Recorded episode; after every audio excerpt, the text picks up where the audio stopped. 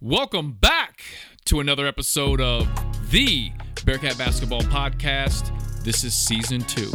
I'm your host, Alex Meacham, former UC basketball player from 1997 to 1999 under the legendary coach Bob Huggins. I was fortunate enough to wear the iconic Jordan Brand unis during my time. Now you can follow me on social media. I'm on Twitter and Instagram at Alex underscore Meacham. Meacham is spelled M E A C H A M. I'm also on Facebook and LinkedIn, Alex Meacham. I'm on Snapchat, Big Meach 41. And now I can officially say this on season two. I am now on TikTok at Alex Meacham 41. This is a special edition of the podcast, my interview series with a very special guest. Bearcat fans, I'm excited to welcome in this Bearcat legend. He was recruited to play football for UC and then played one season of basketball for the Bearcats. He was inducted into the UC Athletics Hall of Fame in 2010, and of course, he is a Super Bowl champion. I'd like to welcome in my guy, number three, and also number double zero. Should have been number three as well if it wasn't for Sean Myrick. We'll jump into that. I'd like to welcome in my guy, Brad Jackson. What up, Hollywood? Hey, how you doing, Meech? Thanks for having me. Good to catch up. And uh yeah, I still even now, twenty some years later, I'm still Still a little upset at Sean that he wouldn't give me my number three, but I totally understand it. hey, hey, we're gonna we're gonna we're gonna jump into that uh here here in a second. Most people don't know we call you Hollywood, man. That's your that's your nickname amongst you know our, our group, man. Hollywood. It was uh it was a nickname that was given um even though I had been born in Canton, Ohio. We uh my we were here on the East Coast with uh, my mother when I apparently came early. I, I was a preemie, so I was born early uh, when my mother was uh, out visiting. So I was actually born in Canton, but we lived in California. So I was I was raised in Anaheim, California, uh, most of my life, and then ultimately we ended up moving back to Akron, Ohio, um, when I was mm. in high school. And then uh so coming from California, it was one of those things that once I started playing football, which occurred my sophomore year uh in high school at uh at Akron Firestone, um it kind of became the nickname from my coach there, coach uh coach Bob Black, who I still uh talk to and communicate with because I was playing soccer. And him and my other coach Mark Fisher um, actually saw me on the soccer field playing soccer and running, and they basically came over and took me off of the soccer uh, pitch and said that you can make money doing this. And here I was, never played organized football, and so ultimately they basically were like, you know, you're skinny, you're tall, you can, you run well, you can be, can you catch? And you know, I played all sports so of course, and I, I watched all sports, so I understood. And they tried to be like, okay, here's a slant route, and I was like, I know what it is. Third step, plant outside foot, and they they were shocked at my knowledge of the game. And mm-hmm. then of course they just put me out there, and I started making plays. And so then some of my uh, teammates then were like, well, he's from California, so and uh, like Hollywood, when the lights come on, I'm gonna put on a show. So then it it, it, it stuck with me all the way through. uh all the way through to the pros, and then once I got to the pros, my coaches here in Baltimore uh, kind of nicknamed me playmaker because uh, there was always, you know, every time a play needed to be made, even though I played with tremendous athletes, tremendous talent, Hall of Famers. Um, mm-hmm. You know, there were still people that underneath. We always joke, and we joked about it this past week on our Super Bowl 35 20th anniversary Zoom call that we had. That you know, a lot of times when Ray Lewis would be up dancing you know, there would be 50 Brad Jackson at the bottom of the pile getting dirt out my face because I had taken on two blockers so he could squirrel. So, um, mm. so the mm. coaches, you know, Jack Del Rio, who's yep. now with the Redskins, Marvin Lewis, obviously, who's at Arizona State and was, you know, with the Bengals for almost what 14, 16 years. um, have a close relationship with them and Rex Ryan, who obviously was my defensive coordinator at the University of Cincinnati, um, and is now obviously with ESPN. We all were laughing and joking about that. Somebody had to be at the bottom of the pile making plays. Mm-hmm. Uh, so so 52 can squirrel. So um, so that's how the nickname Hollywood started, and then uh, uh, you and Kenyon Martin, you know, obviously the basketball court carried it over.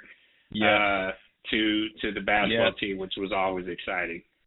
You know what's funny about that is so a couple years back, um, obviously you you came back, Kenyon came back for the opening of the new uh, Fifth Third Arena, um, and the, you know the new unveiling, and we were all there, and I remember Kenyon seeing you from a distance, and he was like Hollywood right away. yeah, like, right, right away. Still, I mean, every time we text for the holidays, and you know, obviously with with with Ken Jr you know, being in the NBA and, and all that, you know, we all we all text about our kids' achievements. You know, my my daughter's at Georgia yeah, Tech playing softball.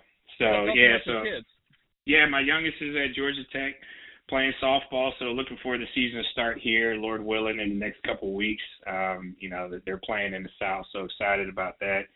You know, ACC ball is always exciting, and uh, Brad Jr., who's a little older, he's already at grad school at Stanford University. So um obviously, you know, he uh he didn't get my brains, but um so he's uh, but he's doing extremely well in international business and policy out in Stanford. Um and then my oldest, uh, I'm still trying to get her off the payroll, Callie, um, who I had when I was, you know, in college after which is another funny story I know we'll get into. Um uh, and when I had her in 1996, obviously I was, you know, going into my junior at, at the University of Cincinnati and, and being a father and a student athlete and, you know, growing up single parent, it was, you know, the, the, the love, the care, um, you know, the mentoring of Bob Huggins, uh, and Rex Ryan that helped me through that time in my life as, you know, a 20 year old kid with, that's having a kid and not yeah. know what to do. So um so so that's how that all you know came about and then uh so she's she's here in in Baltimore um supposedly is holding down a house in Baltimore but every time I come back north it looks like you know that's not the case. So, uh, but house she's, party, you know, house party one and two.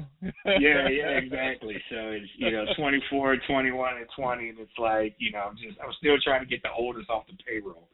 So, uh, yeah. so if anybody out there help me, no, I'm joking. But, uh, I've been extremely yeah. blessed. So yeah, so when when when I talk with Ken, you know, every time he texts us or we we catch up on the phone, um, you know, his first thing he said Hollywood. So um, which is always yeah, lights come on, got to put on a show.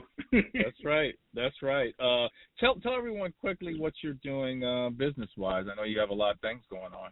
Yeah, business wise, I have several uh, franchises uh, for uh, out in California, um, out in LA that uh, do with a partner and a family member. Um, here in Baltimore, uh, co-founded a extended out of warranty company almost 12, 14 years ago now.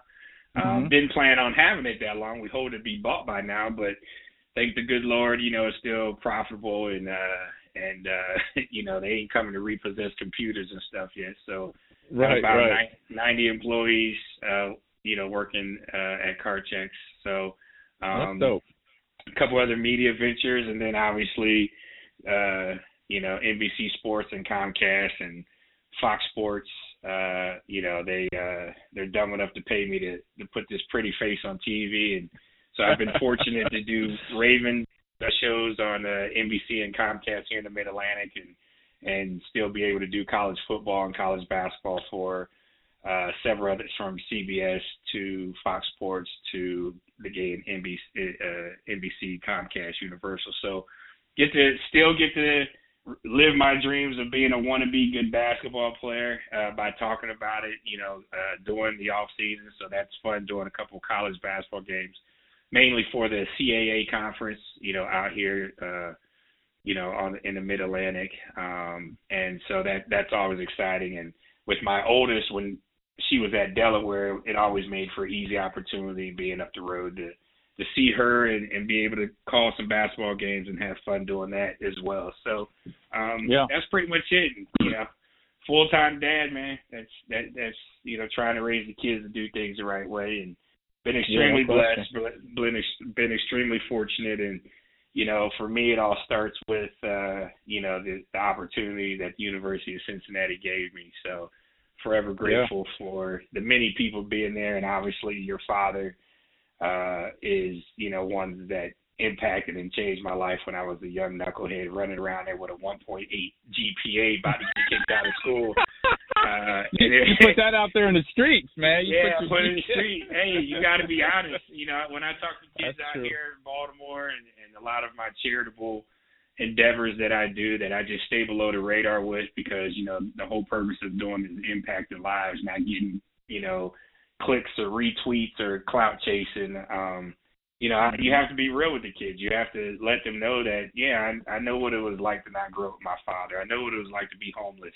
I know what it's like to eat at shelters. I know what it was like, you know, to have a kid, you know, out of wedlock at 20 years old. You know, I know what it was Yeah. like, you know, to have all these things be said about you and and you can still fight and persevere and fight through and and it's taking those things and having those people like I said, you know, having, you know, Bob Black and Mark Fisher at Akron Firestone come take me off of the soccer pitch and, and say, you can do this and believe in me and, and work and grind and, and teach me how to, how to do things the right way and be a team player. And, and then you get to college and, you know, you have the Bruce Ivories and you have your father, Mr. Bob Meacham that, you know, pull you in the office and tell you you have so much potential and you have so much out there. The world is your oyster if you get disciplined, if you stay focused, if you take your butt to class.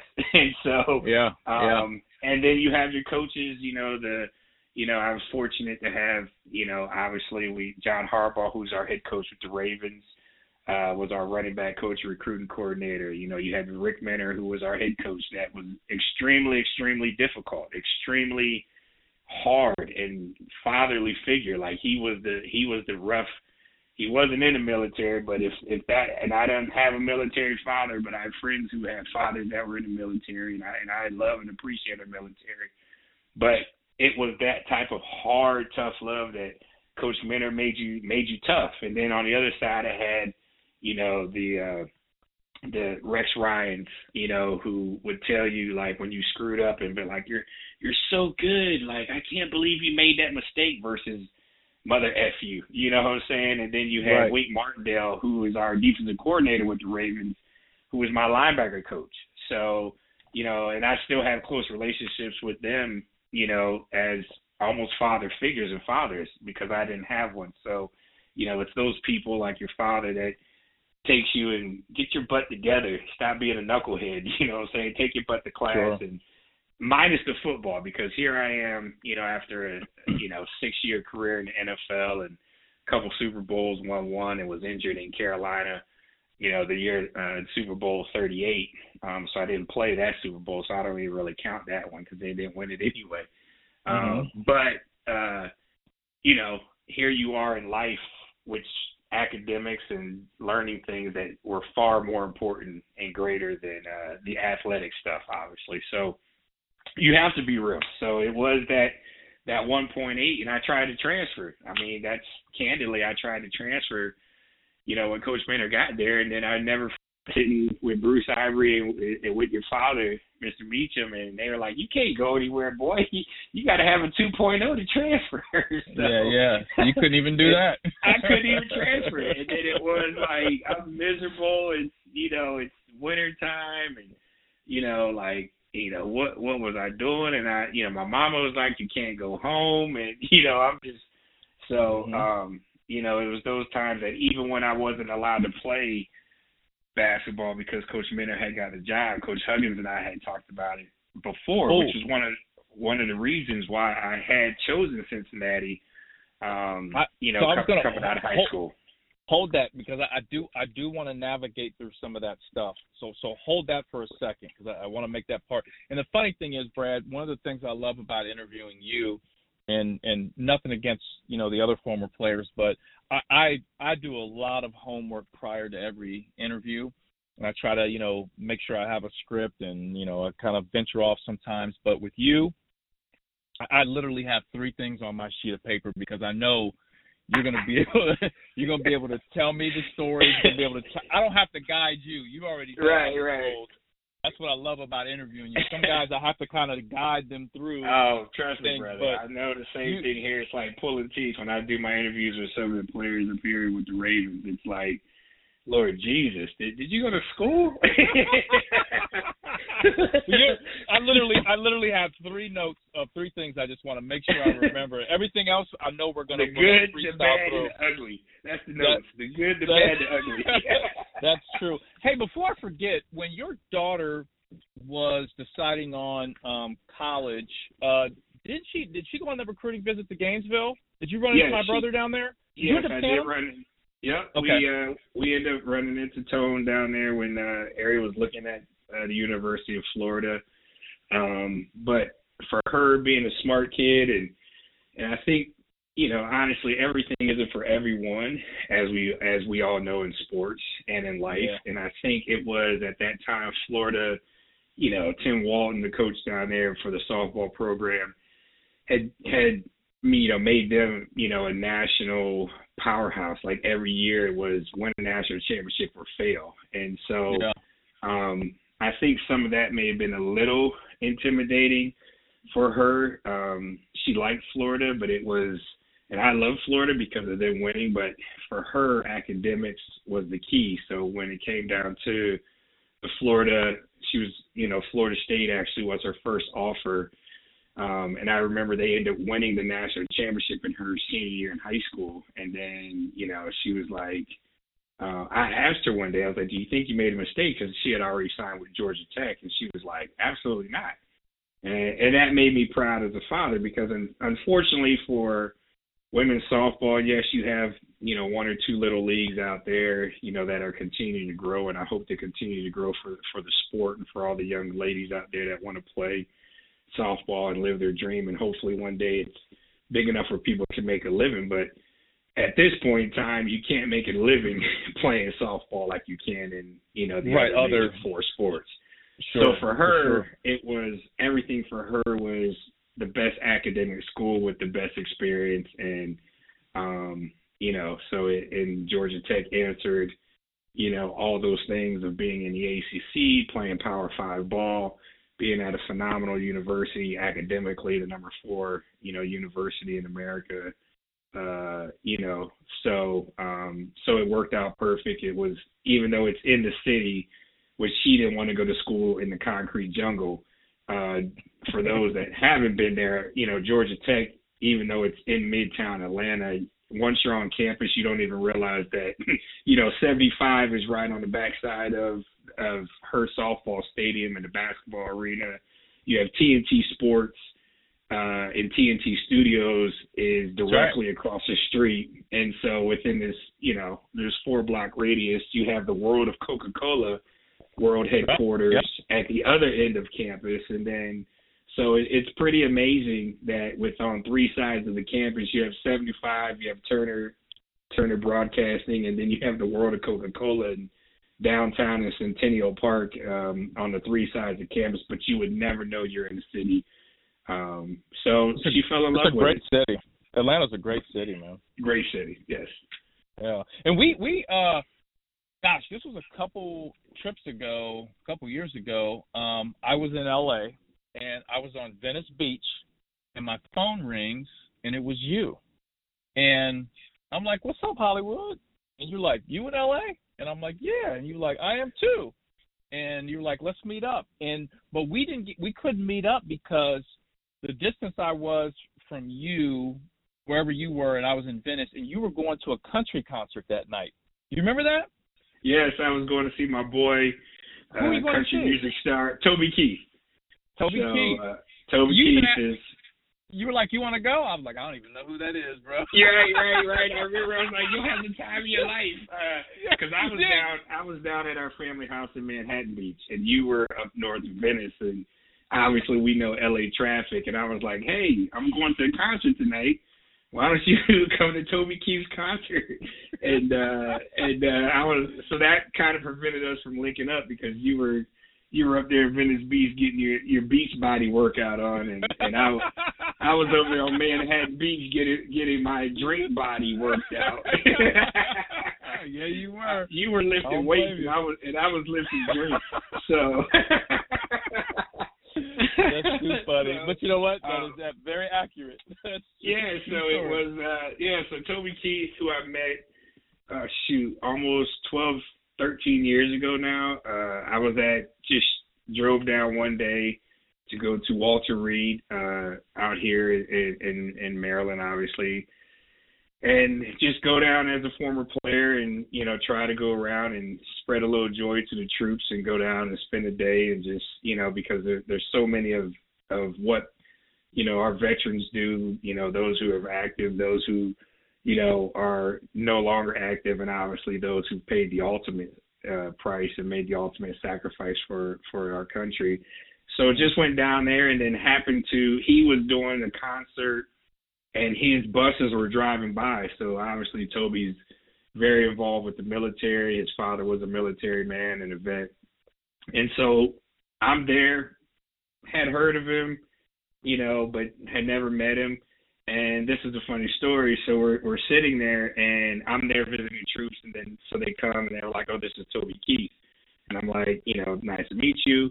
So the funny thing about it is, if you remember Ron White, the comedian from um, the Redneck Tour, um, they call me uh, Tater Salad Ron White. So he was there also doing a comedy show for mm-hmm. the troops, just off his heart, nothing planned or whatever, whatever anyway, we all like do whatever thing. We get ready to go to leave, and so um, Ron White is like, you know, he's a big cigar smoker as I am, and he he loves Macallan Scotch.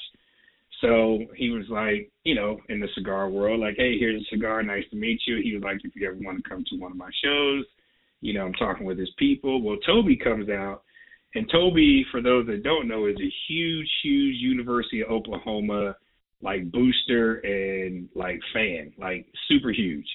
And okay. so he literally pops up the size of his bus, and you know he's on tour. You you know you've been around those crazy buses, and literally the whole bottom of one of those doors lifts up, and it's a whole TV. So Toby pulls out his favorite, which is Jack Daniels, and literally here's Toby Keith and Ron White and Brad Jackson, and we're sitting there and start watching, you know, an Oklahoma football game on on a, on a Saturday evening and, in the parking lot at Walter Reed, and then all of a sudden a whole bunch of other troops came out, and before you know it, you know, we're sitting around having cigars, drinking drinks, and fellowshipping and hanging with, you know, uh, a bunch of our veterans. You know, who were recovering at Walter Reed, and then the friendship grew from there. They invited me to the concert, and then, uh, you know, me and my personality, you know how I am. If if if you're loyal to me, I'm loyal to you, and if you're good to me, I'm good to you. And those yep. both of the both of those men have been great, you know, and good friends throughout the years. And and it's just always funny because I'm a black dude that goes to country concerts and and uh you know and I'll be on stage with Toby and you know I, I've been at concerts in Greeley, Colorado at a rodeo, a true rodeo, and I've literally probably been the only black person in there. uh, and literally, Toby Keith has called me on. He pulled me on stage, and I. So we were in Greeley, Colorado. My daughter, this was in high school travel ball. Her her team was playing in a big tournament in Boulder. So we drove the hour. Toby was like, "Bring all the girls." So I lo- I rented like a big van. I drove drove all Ari and her teammates uh, and parents that want to go. And he was completely wonderful, accommodating. Here's high school kids that you know they've never been on stage or backstage, and and Toby Keith is is a mega star in the country world. And you know they're just eating and doing everything, and so he's got them stage side, and he gives them a shout out. You know her little intensity softball program, and these people in Greeley, Colorado, have no clue what that is. So then uh, Toby, at one of his last songs of the night, he always brings out, you know, Old Glory, which is one of his guitars that has the stars and stripes on it. and uh and so you know he always has someone bring it out you know as he sings the song. And so then they were like well you're here bring it out. So he literally calls me on stage at Greeley Colorado bro and has me sing courtesy of the red white and blue. Here I am been in Super Bowls and I had never been more nervous than being on a stage uh, oh, at a concert of about 15,000 people singing courtesy of the red white and blue with Toby Keith and and uh and I can't sing. So luckily he did all the singing and then he was just like you know, so he made me stay out there. He was like, You're not leaving me out here and then he was just like, you know, you know the song. So he was like, I'm gonna come to you on the part and it's the one part, you know, and it's like we'll put a boot in your ass. It's the American way. And Uncle Sam dropped your name at the top of his list and then the rest of the singers came on and so it was a great thrill. And uh but that's how my friendship with Toby started, and it still continues to this very day with him sending jokes and stuff, and and being close with uh Krystal, his daughter, and he's got the grandbabies now, and um and Miss and Miss Toby, cool. I I call her. So yeah, been another fortunate, you know, uh thing that occurred just by doing good with going to hang with some troops down at Walter Reed and meet you yeah. know, a couple guys that become really good friends. They don't call you Hollywood for nothing, man. um, so hey, let's jump into this. Uh, we're going to jump into your career with the Bearcats. Uh, first, one thing I like to do with all former players that come on the podcast, I like to talk about their jersey number selection and how they kind of went about that process. Obviously, you had two different numbers, one with football, one with basketball, and I kind of alluded to that earlier that you wore double zero with basketball, but that was a result of one of our teammates. But let's first jump into number three. You wore that for football. Why number three? Came to University of Cincinnati, Meech. I was a wide receiver. So the thing about it, you had to earn the right to wear a single digit. So when I signed my letter of intent, we all know coaches lie. So the thing about me coming to University of Cincinnati, I had verbal, I had verbally committed to to Notre Dame.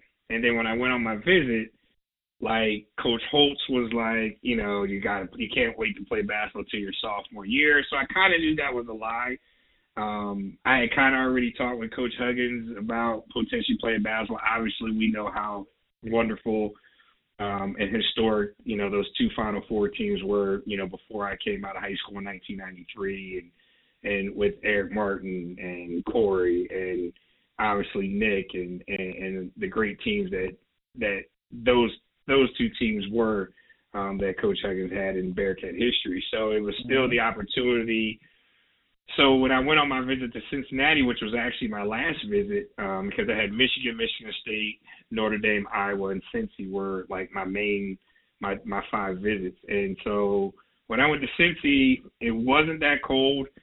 Uh, so they were kind of like, nah, it doesn't get, you know, too cold. And, you know, went on my visit in January. So I'm like, all right, you know, even though, you know, I'd spent like a couple years back in Akron, you know, I still was a warm weather kid. And, uh, so I was just like, all right, you know, it's not that bad. And, um, I went on my visit to Michigan State and I really loved Michigan State because I, I had a high school teammate um, that many people from your podcast may remember named Quinton Brooks, who went to Michigan State and was Big Ten Freshman of the Year for basketball. Mm-hmm. Mm-hmm. So my number in high school had been the same thing. I was three or nine. So I was three in basketball and nine in football. Um, okay. And because we didn't have a number three in football, which was the funniest thing. Like, you know, the pro- football program was what it was, even though, you know, we, we were a pretty rich high school at Firestone we never had a number three jersey for some reason. Wow. I have no idea why. So I ended up having to wear three times three was nine. And then in basketball I wore three. So it worked out great. Um and then so when I went to come you know, fast forward to me deciding to come to Cincinnati, it took me to the boathouse. I fell in love. You know, that was my first meal on, on Friday night. You know, obviously the basketball team, you know, Coach Hugs was Hugs and was like, Yeah, you can play Coach Tim Murphy, who was the coach my my freshman year, was like, "Yeah, you can play basketball. I don't care. Um, you know, whatever, long as it doesn't interfere with with football." So here I was, and they were like, "You can play wide receiver," versus every other school was like, "You're going to be a DB." Well, I, I had never hit anybody in my life. I had never tackled anybody in my life. Like I was a guy that scored touchdowns at wide receiver, and wasn't you know I wasn't the diva like these wide receivers, but I like to take my helmet off and showboat. I was Hollywood. I want to score touchdowns and, and the lights were on. I'm Hollywood. I don't want to hit anybody. Defensive players, you know, we don't get any highlights, uh, you know, on on TV. It's always the offensive players. But when I came to Cincinnati, Coach Murph was awesome. Obviously, love Coach Hugs. Obviously, two Final Four teams. Them saying you'd have the ability to, to come out on the basketball team, and they said you get to wear your number. And so ultimately, I get there, and that's kind of what it was. But they failed to tell me, or I failed to do my research, that the person that was wearing number three when I my freshman year was actually a fifth year senior, Dave Small, who's a top three, top five running back in Cincinnati history.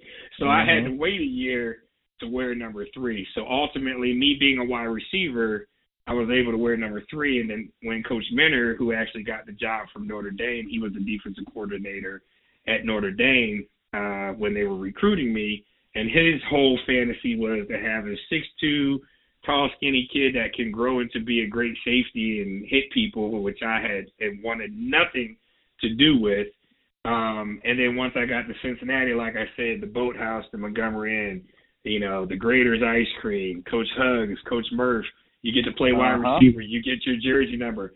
And oh, as you and I both know, the final kick of the straw was when I walked yep. into the basketball locker room and we're Team Jordan. Are you serious? Yep. You're going to tell a 18 year old kid that's poor, he's going to have all the Jordan gear and swag and shoes that he can handle.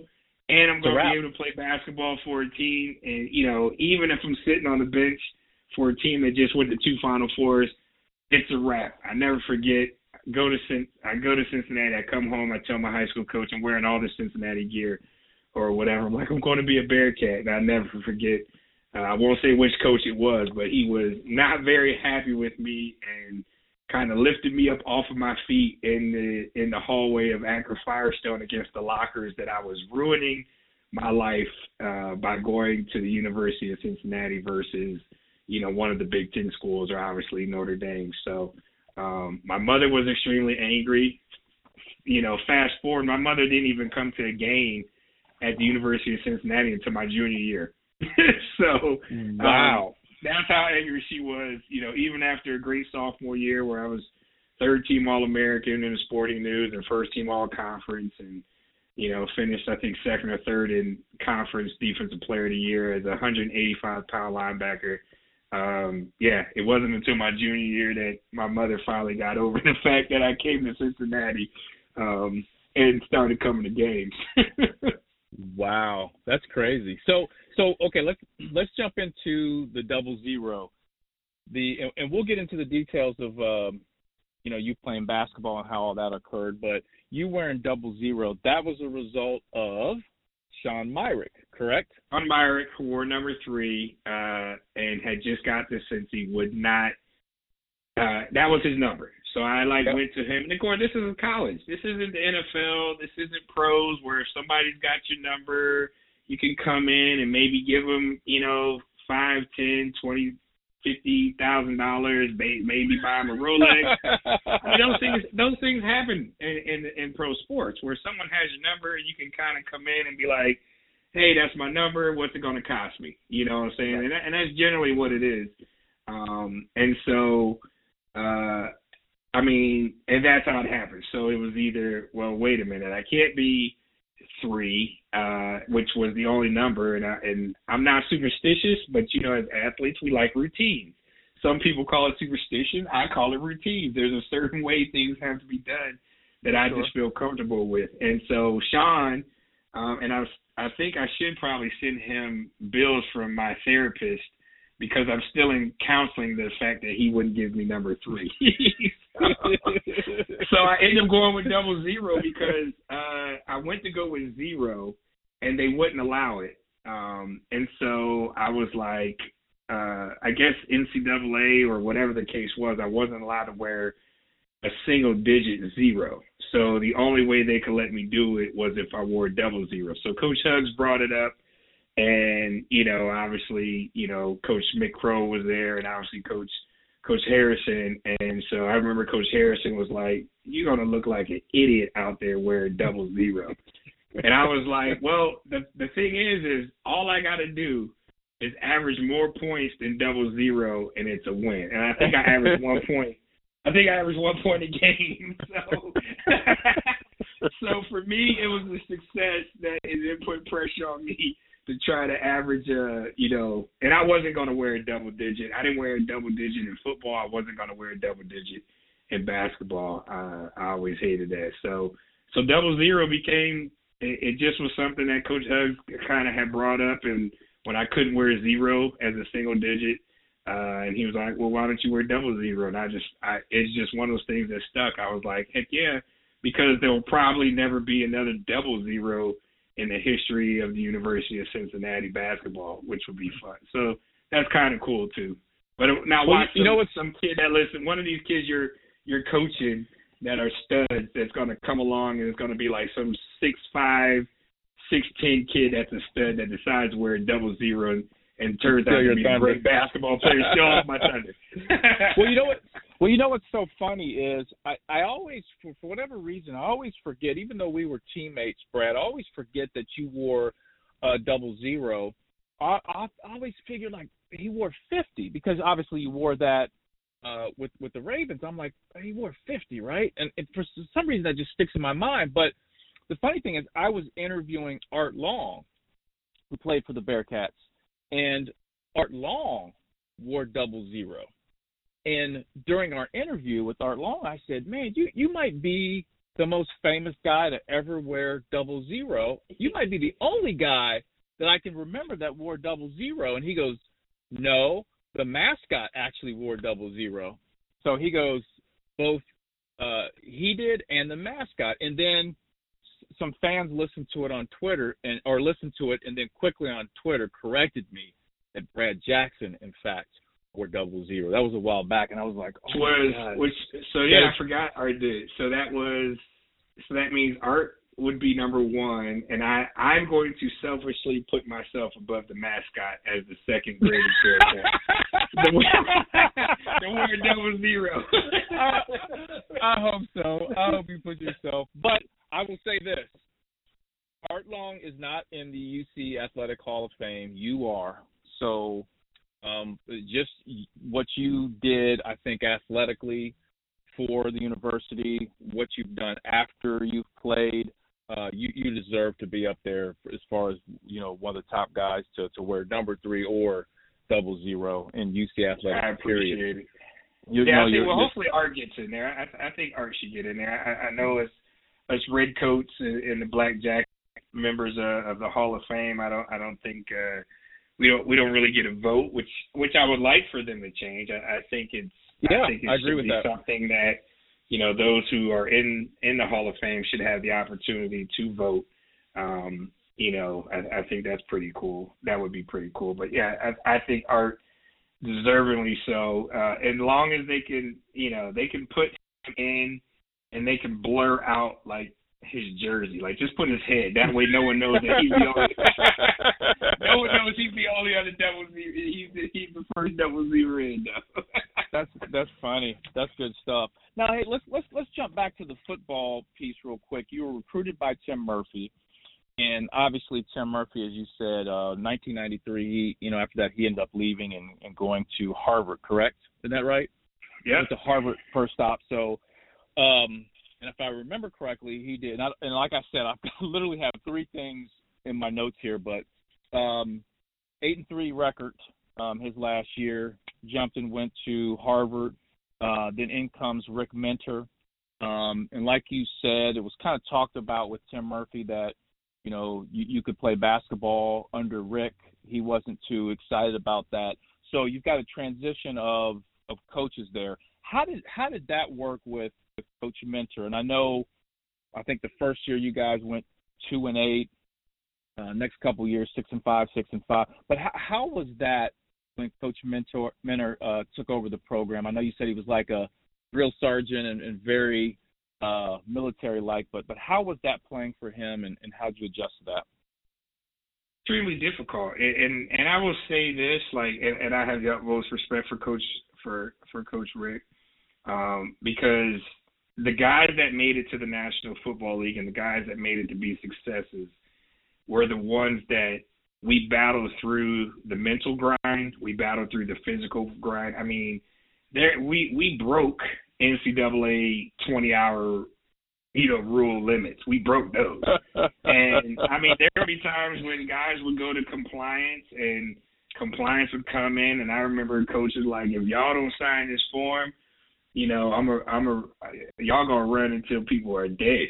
And uh and and part of that was the toughness that needed to be built. So I, I don't right. want listeners to view it as, you know, I know this day and age, uh, you know, a, a lot of times this generation or sports or you know people like, oh my gosh, that's so mean and so bad. No, you you had a bunch of guys, you know, and, and let's call it what it was. Cincinnati at that time was not a destination. you know what I'm saying? Uh-huh. There were a mm-hmm. lot of guys uh-huh. that came to Cincinnati because they had got kicked out of other schools for doing things, you know, off the field or off, you know, that that got them in trouble with law enforcement.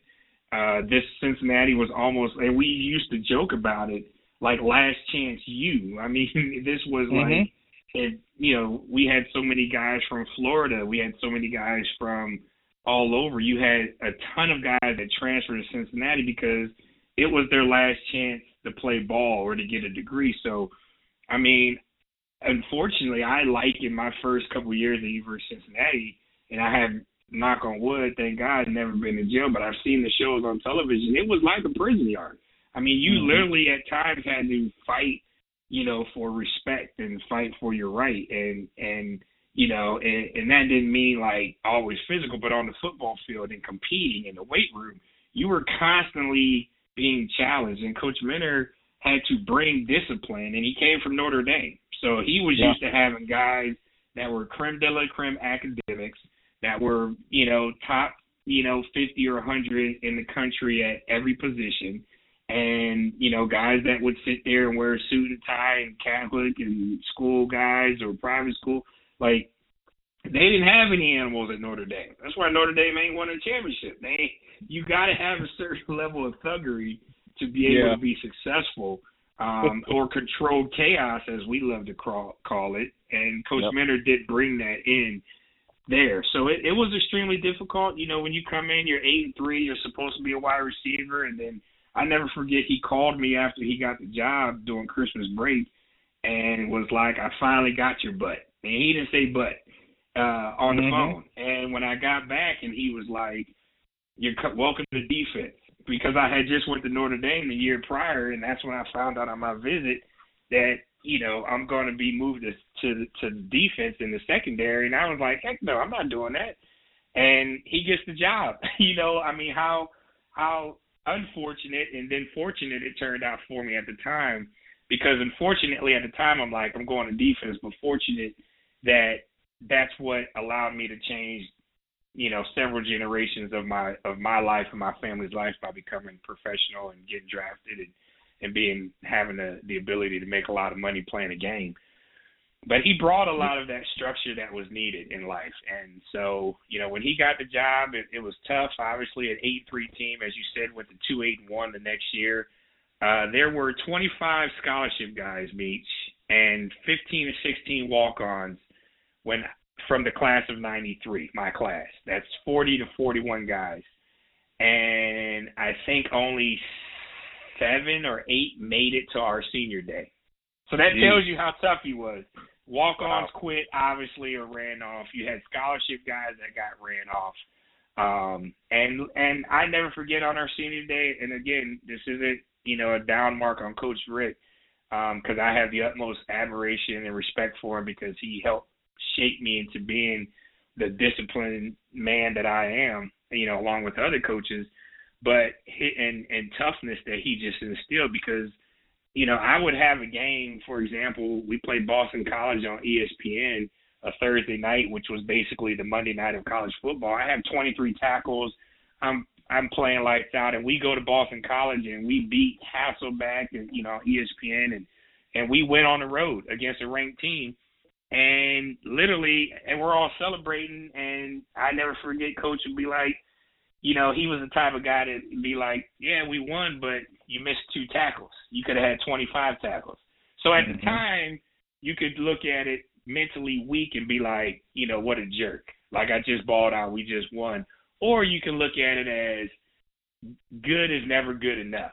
And I always strive, you know, always worked, always strive to do more and do better because that was his philosophy. That so it just became a mindset which I transferred on to my kids. Like enjoy the process, enjoy the moment, but at the mm-hmm. same time, like you know, with Ariella, if she went two for three in a game or three for three with, you know, you know, or whatever, and hit a couple home runs, you know, she's she's the state of Maryland all time home run queen and all time RBI leader in the state of Maryland for high school softball.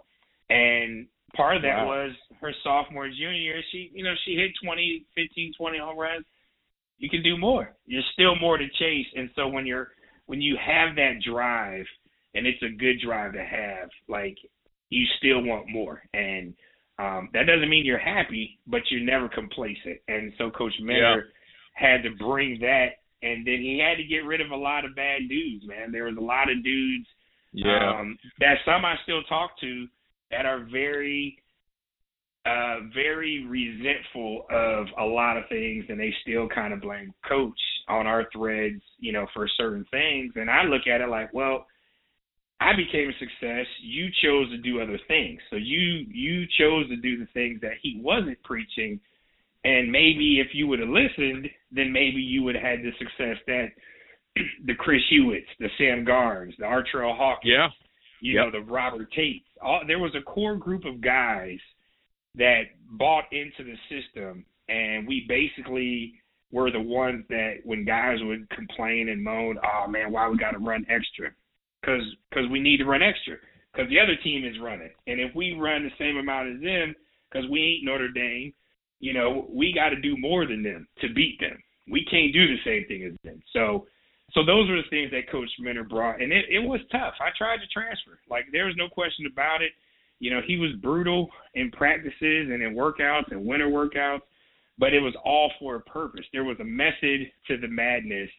And so let me so let I, me ask you this though, Brad. Let me ask you this: do you, do you feel like all that was part of that kind of that master plan to get to 1997, where you guys are eight and four, and you make it to the Humanitarian Bowl. Which prior to that, I think Bearcat football hadn't been to a bowl game in 50 years or something crazy like years. that. Was it? Was it kind of? Is that correct? Is that was that all a build up to that? No question.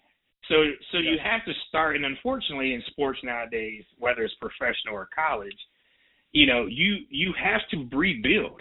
Like you, when a coach comes in, he's got to bring his guys in. He's got to bring a philosophy. Well, you also have those, whether it's professional or college, you also have those guys that say, this is how the old coach used to do it. This is how we used to do it. And then you, so right. you're, there is a fight between that, and you have to have success. So in our first year, we're eight and three. Coach Minter comes in, we're two eight and one.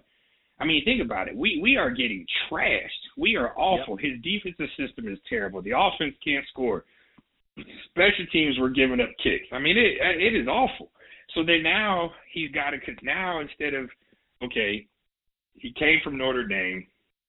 There is that hope that he's going to make us into Notre Dame because they had just beat Charlie Ward in Florida State and that you know classic game up in Notre Dame, number one versus number two, and you know what? It didn't happen. So now the naysayers, the negative guys, those cancers that are in the team in the locker room, they start to grow. They start to fester. Coach don't know mm-hmm. what he's doing. Coach don't do this. So then the next year you battle back, you go six and five. We should have went to a bowl, but we got left out of a bowl. I think they took maybe Memphis or Indiana. I can't remember. And we were extremely disappointed. We thought we would go to a bowl because coach had told us if we win six, we'll get in and we did uh-huh. it. So then there was like, okay, well, we got back to six and five, but then you know it was the whole thing. We coach told us we get in, so you still had the negativity. So it was his job to rebuild, to basically strip down. And I and I use this example when I talk to people. He he basically had an old night old classic car. He found it It had to be stripped down. He had to repaint it, refurbish it, change out some mm-hmm. parts, which means people. You had to change out some people, change out some coaches, change out some parts to get the thing back running. And the first couple times when the car was put back together, you know, it put put puts. It may not even start, or it may go for a mile or two and then it blows up again, which was kind of like 95. You know, we had a great year in 95. We beat uh, Virginia Tech. That was the game. I was Sports Illustrated Defensive Player of the Week um, mm. and, when we went out to, to Blacksburg and beat them 16 to zip. And ultimately, that prevented them from winning the national championship that year. And I I know this because I, I I became teammates in the pros with several Hokies that were on that team, and uh, but we had that big win, and then we beat Kansas, you know, and you know we had a chance to beat Kansas State until the last second, you know, hail mary from Chad May and Kevin Lockett. So, you know, all that being said, with those signs that we were playing against Power Five programs and winning, and then ultimately almost winning, but then we would have those letdowns. So yes, it was all part of coach's plan to make us mentally and physically tougher, transform guys that were used to being losers, you know, and and get them to think like winners and act like winners. So it was mm-hmm. all his master plan that ultimately came together in 1997, as you said, when it uh, we were able to, you know, almost put Cincinnati back on the map because then it became cool for some for other kids that would be like, I'd rather go to Ohio U or I'd rather walk on at Ohio State or Indiana versus come play at Cincinnati. You know what I'm saying? That's because there that's was a great that. point. That's a there great were point. those guys. I, I know yeah, as, absolutely. As, a, as a as a former Bearcat, when coach would call and be like, "Hey, you're in the pros. You know, can can you reach out and you know we got this recruit." But there were guys that would be like, "Man, I'd rather walk on to Indiana or go walk on at Ohio State," and I'd be like, so you'd rather go walk on than have a full ride and potentially play. play.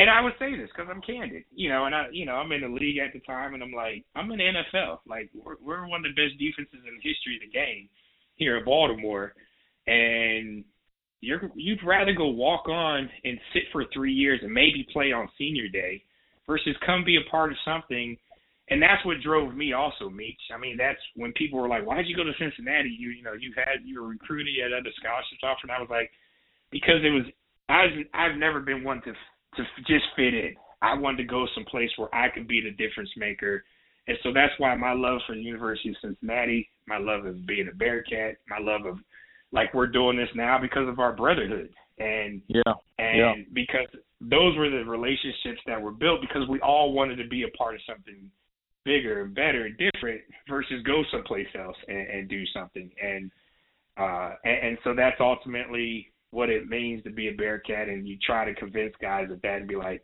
come do something where you could leave your footprint and and right. leave it and, and make a difference. And I think that 97 team that ultimately, you know, went out to the humanitarian bowl and and did some great things. And we all know, you know, I was playing with you how crazy it was when I was flying all over, back and forth, all over the country.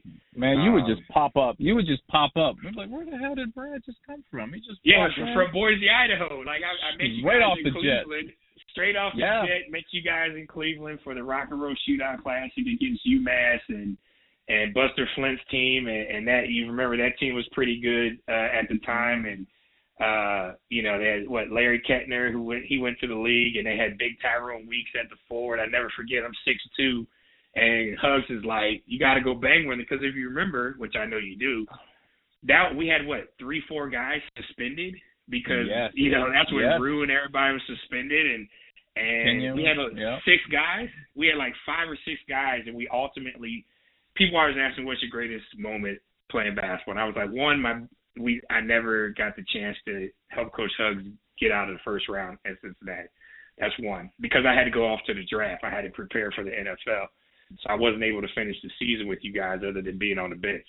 And then two, it was the Rock Road Shootout Classic. I fly in from Boise, Idaho. We almost crashed in Lake Erie. People don't know the story.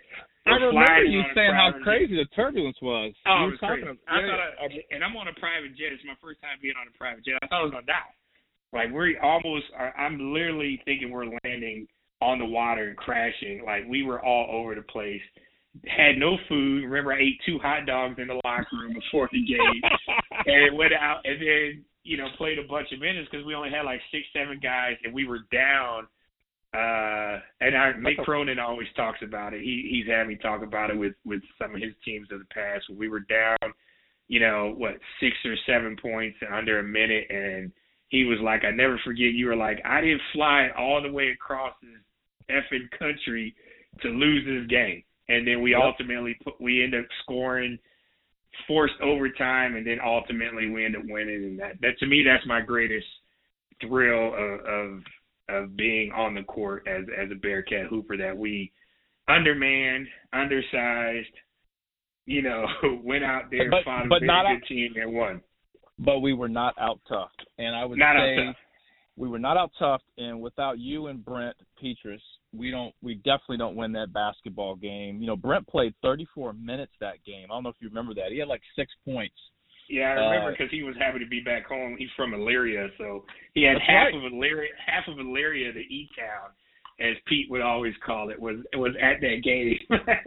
I never uh-huh. forget. And then I couldn't even celebrate with you guys because remember I jumped on a plane and I flew directly back to Cincinnati to jump on a plane to fly out with the cheerleaders and the band the very yep. next uh, the very next morning to go back to Boise, Idaho uh, and and that was a turbulent time. A lot of people don't know this when you talk about Coach Minter. I never forget that Coach Minter was like, if I played basketball, I was not going to start the last game of my collegiate career at the University of Cincinnati. And I was so wow. shook up and and it was I remember myself, Coach Minter, Bob Huggins, and the athletic director Bob Goin at the time sat in Mr. Goin's office and it like literally Coach Coach Hugs had to go to bat for me, and I never forget. He was like, "You're not going to start," and I didn't even know I was going to start until because I had missed practice because I was flying around playing basketball with you guys, you know, and whether it was at Cincinnati or at the Rock Row Shootout, and so you know I had missed practice for football. Um, I had obviously missed practicing with you guys and was just showing up and playing and mm-hmm. it was it was a magical time for me. I remember Sports Illustrated actually documented it. Um, you know, the the whole travels because they were basically following around, which was a pretty cool thing.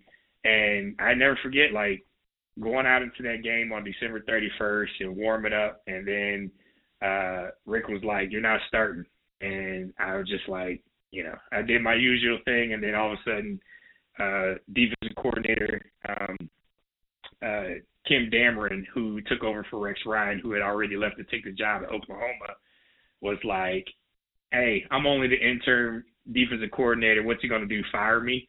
And he was like, "You're starting." And and I went out, and it was a funny thing, Meech. I wasn't even announced as a starter by the announcer pregame at the stadium. wow. So, which was which was pretty hilarious.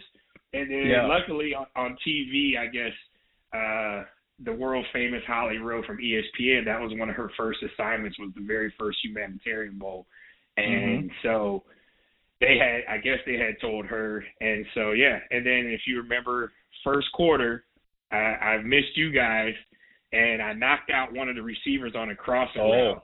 I remember this. We were watching. And I, and I shouted jump shot jump shot. I remember. We, and I, we, we were and watching. I got, yeah.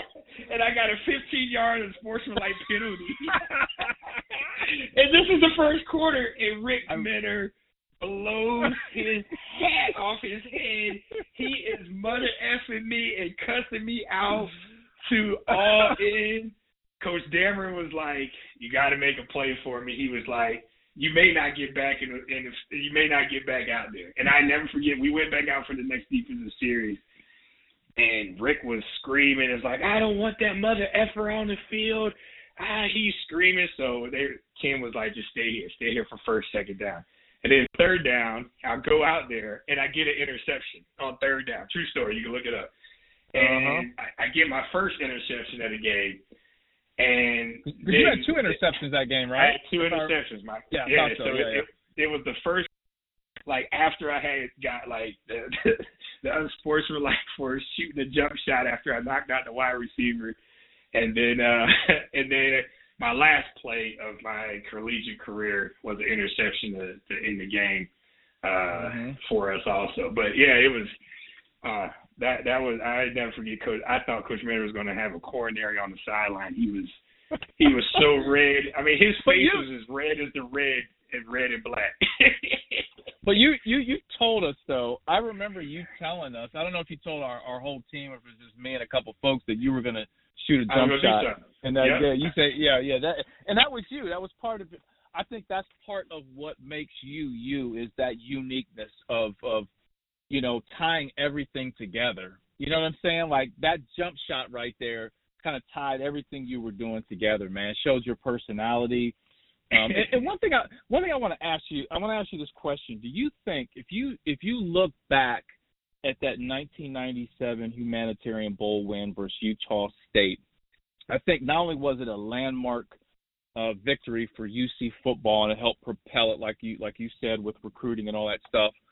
But if you look at with the totality of everything, you flying back and forth with football, you guys winning that game, do you think that that's one of just that humanitarian bowl win and what you had to endure? Do you think that's one of your greatest sports achievements?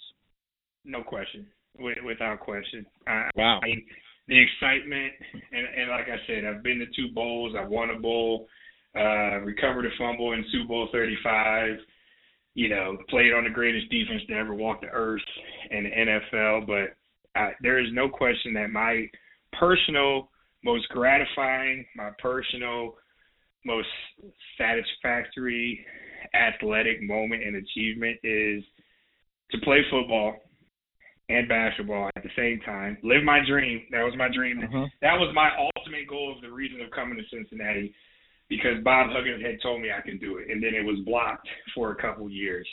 And then mm-hmm. my senior year, and you got to remember, this is my senior year. My future professionally is on the line while I'm playing basketball. God forbid you turn an ankle, tear a knee, you know, any of the things that could have happened. And I had all those things said to me, like over and over and over and over again. Um, and it unfortunately it was only until NFL scouts and teams were like, we don't know if he's serious about football because I'm still playing basketball. And I never forget I cried in Coach Huggins' office when I had he was like, I can't let you play anymore. And I was like, No, no, no, this is what I wanted to do. Like the NFL mm-hmm. the NFL, but this is what I came to the University of Cincinnati to do was to play football, play basketball, and see whatever happened. And I, I I took us to a bowl game. Like I want to get you to a final four. I want to like I remember crying in his office with him, and he was like, "I can't let you do it." And mm. I argued and fought with him, and you know, with with Coach Crow and Coach Harrison sitting in there, and and you know, he he was just like, "I can't do it." Because I won't be able to live with myself if God forbid something happens to you and you can't take care of your daughter. You can't take you know what I'm saying? And I was just mm-hmm. like he was like, that's what's most important. So here's a man, Coach Hug, that, you know, again, I'm averaging one point a game, but I'm still a body. I'm still a guy that was rebounding and playing defense and doing all the little things.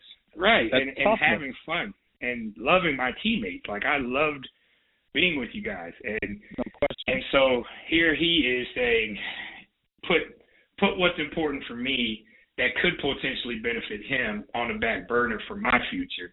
So mm-hmm I mean, what more can you say about a man? And you know, like I said, it wasn't like Ken or Rue or Mel or anybody else that was, you know, other than going out there and playing, you know, nine ten minutes a game significantly on defense. That was it. But yep. he was the one that said, no, this is more important. So my ultimate achievement is not winning a Super Bowl. Personally, it's great. You know, um, not making uh, a career and making a lot of money and all that. That's great. But my my joy and my happiness is I wanted to go Cincinnati to do two sports. I was able to do 2 mm-hmm. sports. I wanted to turn the football program around. I remember I said that to my high school coach when he was jacking me up. It was like, I want to make a difference. I I want to be someone that the name stands forever of doing something great, and yep. did that. And then ultimately, being able to, and like I said, I think about it every day, and that's not just hyperbole or like there is not a day that I don't think about if I could have played. Maybe we beat West Virginia, you know what I'm saying, in the NCAA oh, tournament instead of getting beat from a 75 foot Oh, half court shot. You know, like that. That still haunts me. Like I never forget sitting there being But upset wait- and do you know where we would have played that next game? uh we won that game. Do you know what city we would have played in? no. I don't remember. If we would have beat West Virginia, we would have played in Anaheim. That is right. I do remember that. I because I remember my both my careers ended in Boise. My football career ended in Boise, Idaho, winning the bowl game, and my basketball career ended with sitting on the bench in Boise, Oh. Idaho, when we lost to West Virginia. So how That's how crazy. prophetic, how poetic, how prophetic is that? That you know you're at the same location for football and basketball, and it all tied together. That both both my dream of playing football and basketball both ended in the same city in Boise, Idaho, playing for the is Bears. crazy. That is crazy. that that's crazy how that all kind of you know intertwined itself. Um, real, real quick before before I forget this, I just thought about this. Um, you mentioned Sam Garnes earlier. Um, do you remember you and I and Sam met up in New York City at the Garden? yeah. We went to we went to watch the Bearcats play in the Big East tournament. You remember that? Of course, I went Big East every year, and because Sam was my t- Sam, Sam would he would jump on my back and get the free ticket that uh coach would leave us. even though even though Mr. Bronx, New York, Mr. played for the New York Giants and New York Jets, um, he could never get the seats that Coach uh, Hugs and all, and then Coach Crow would always give us. Um, Yep. So, and I do remember we met and uh, had a great time because obviously Sam has the utmost admiration and respect for for your father as well.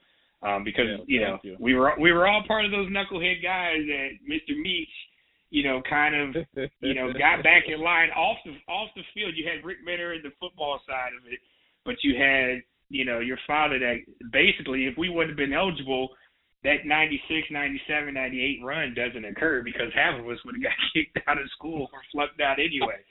so a- again, those are the Yep. intertwinings of what it takes to be a team and everyone when you have people on the outside like your father and Bruce Ivory uh, that were intricate parts of, you know, we, ha- you know, if guys hated Coach Minter, you know, that you had your father be like, hey, hey, just fight through. Like, it ain't supposed to be tough. Life, life is going to be tough. Your Yeah, boss yeah. ain't always going to be your friend. And so you, Right. you learn those lessons that where you're like, all right, you know what, maybe this ain't so bad. Maybe he is a little rough on us, but maybe there is a there's a method to the madness. So um and then question. you had it on the other side with Mick Marotti, who we now know is at Ohio State. Um you know, in the weight room he was killers, you know that how how Mick was. And then Coach Hunt and uh on the basketball court and then obviously Coach Minter on the football side. So it all comes Yep. together. You know, uh, before I forget, uh, when when we were at that Big East tournament game, um, we were down there by courtside, me, you, and Sam. Um, I don't know if you remember this, but we we took a picture together. I still have that picture, but we also talked to and took pictures with John Thompson, the late great John Thompson. the late great John passed- I do remember that. Yes. Yep, yep. And uh, you, do I, remember what that. I remember what you said about him because you always had jokes, but we all we were talking to him, and then when we walked away, you were like, "Dude, he reminds me of Bill Cosby because he had that sweater on. He just kind of right, right, this, right. You were like, "Man, that was like meeting Bill Cosby." I remember saying but I, but I, I, I thought about that when he passed away. I, I thought about um, you know when we all sat there and, and talked with him. So I always remember that that moment. But you you just brought up somebody I, I do want to jump into. That's why I love talking with you because I have no script and we're all over the place and I love it. Uh, you mentioned Mickey Marotti, so I think you and I have um, a, a parallel story in that you know, if you look at the transformation of your body from when you started at UC to when you left UC, I mean, it was a complete transformation. And, you know, a, a lot of credit goes to Mickey Marotti. All the credit goes, as we used to call it. I mean, it, it all goes to Body by Marotti. That's what it was. Body by Marotti. It was, was Body by Marotti. And, and but you look at what Mick has done and I and, and again, he's another guy that I still talk to, um, and I still call him G because for those that don't know, uh, Mick was about five foot five, and but he walked around like he was seven foot two, and Jeez. like I have never been afraid of a man in, in my life uh, as I was of Mick Marotti. And I remember when I was a knucklehead, it was your father that got me on track academically. And, you know, and I remember like I was like I didn't want to play anymore, and so like you know, and I wasn't playing, and I wanted to transfer, and I couldn't transfer, and I just remember Mick would just be like, just get out of here, you know, and and he would just you know he would call me a slap dick and and uh and, and he found ways to challenge me as you know from us being friends and and like when you tell me I can't do something like that's when I want to do it. So when Rick Minter moved me from wide receiver to safety. And that first spring, you know, our 281 year, I, I just kept getting beat on purpose because I figured he realized I couldn't cover and would move me back to offense. So mm-hmm. What Rick Minter ultimately did, he called me in his office and was like, I'm going to run your ASS out of here and you can go home and do whatever you need to do, but I'm going to run you out of here. And literally, I never forget sitting in his office, and it, something just clicked inside of me, and I was just like, "You're not gonna run me out of here. If I if I get kicked out of here, it's gonna be because of my own doing." And I never mm-hmm. forget, I got out of his office, and I was so angry, and I was so pissed, and I went down and I went to Mick, and Mick was like, "Nah, you're an idiot. You're a slack. I, I don't, you know, you just." And I was like, "Let me work out with that first 6 a.m. group of all the good players of the Sam Garnes and Chris Hewitts and." you know, th- those guys that were, and he was like, no. And I begged Mick for a couple weeks, and then finally he was like, you got one shot. And he was like, if you walk in here at 5:59, you're you're kicked out of the, the morning group. And literally, Mick changed my body from being a 173 pound wide receiver. My first year, 1995 at linebacker, I was 185 pounds linebacker and made third team All American and first team All Conference.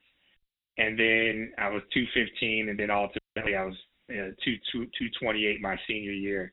And all I got bigger, stronger, faster. So if it wouldn't have been for Mick Marotti, and even when I got into the pros, like Sam and I would come back, and before we had to be at our team, he was with the Giants, Chris was with the Saints, you know, Bobby Tate was with Minnesota. Artrell Hawkins was there with the Bengals. We all mm-hmm. Derek Derek Ransom was with the Kansas City Chiefs. Uh, Fabini was with the Jason Fabini was with the Jets. We all would come back to the University of Cincinnati and work out together before we all had to go to our off season to our teams for our off season workout programs and mini camps and stuff. So Mick Marotti obviously is a, is is another guy that probably should be uh, in the Bearcats Hall of Fame because what he oh, did oh, for no question so many guys, and obviously his track record. He goes to Notre Dame, they become a tough team. He goes to Florida. All they do is win two national championships in football, two national yep. championships in basketball, and he's head of you know player development and strength and conditioning at all those places. And then he goes to Ohio State and we all know what Ohio that you know that school up north as as I like to call them. Uh, we all know what they've been able to do uh, by yep. bringing again that toughness that Mick brings from the ground floor of of changing guys' bodies. I mean, you know, I never forget me meeting uh, going to uh, going to that school up north and, and seeing and visiting Mick uh, when Ari was getting recruited by that school and Michael Thomas, you know, the, the the the very good wide receiver for the New Orleans Saints right now. And Mick was like, "I need you to talk to this dude." And here we are, you know, in Buckeye Land, and you know, we're we're sitting there, and you know, here's a, he was like, he's he's a slappy how you were. So I remember talking to this kid as a sophomore, and was like he was like he's got so much potential, but you know he he was kind of like the dude from the movie Life with Eddie Murphy and Martin Lawrence can't get right. That was like mm-hmm. his nickname, and now he's can't guard Mike on on social mm-hmm. media. But then he was can't get right. So right, um, which was funny uh, in and of itself. So, um, so yeah, so you know when, when we owe when a lot. Look, I think I think you. I mean, you are you are so right that people don't understand. You know, if you look at UC basketball when Hugs got there, Hugs obviously, you know, he transformed the culture there for basketball. But it was a it was a a, a combination of Hugs's mentality and then Hugs talking with Mickey Marotti and saying, "Hey, listen, I want you to get my guys physically tough here in the weight room. We are going to out tough. We're going to beat people up. If we don't have the McDonald's All Americans year in and year out that UNC, Duke, and you know those schools have, we're going to beat them up.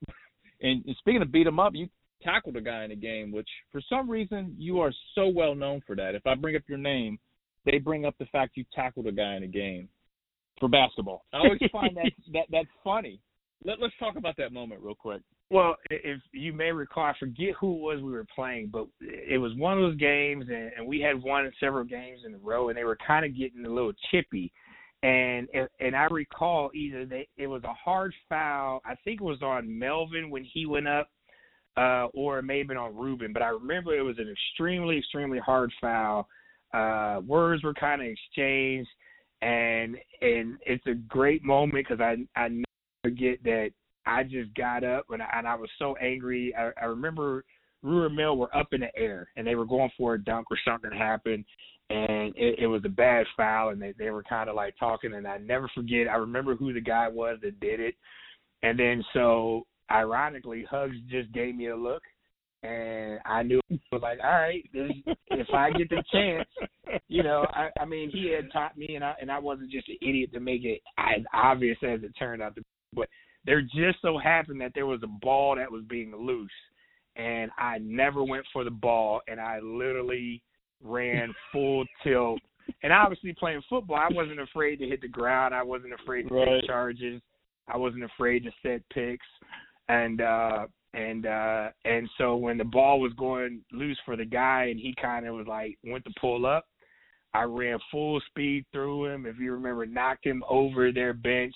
All the chairs exploded, and and I never forget. Like the referee came, and I think I may have gotten a technical for it. I'm not sure, but I remember that uh Hugs just smiled and turned his back and walked away. And you know, I I remember. Oh, Hugs uh, loved it. Oh, and I and I and I and I remember the arena erupted, and that's yeah. all I remember was like, okay, like this is you know I, I may have only been here with these guys for this year, but these are my brothers when I'm out here on this hard court.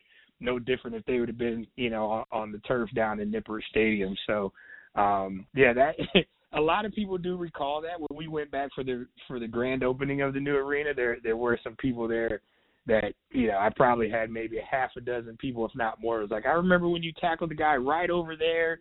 I was sitting, and I literally there was a guy that was like I was sitting in the third row and yep. Him all the way to you know to the to the to the first little barrier you know for the seats in the first row. And and I was like hey I, listen he shouldn't have been trying to hurt one of my boys. That that's all I know. That's, that's all I knew.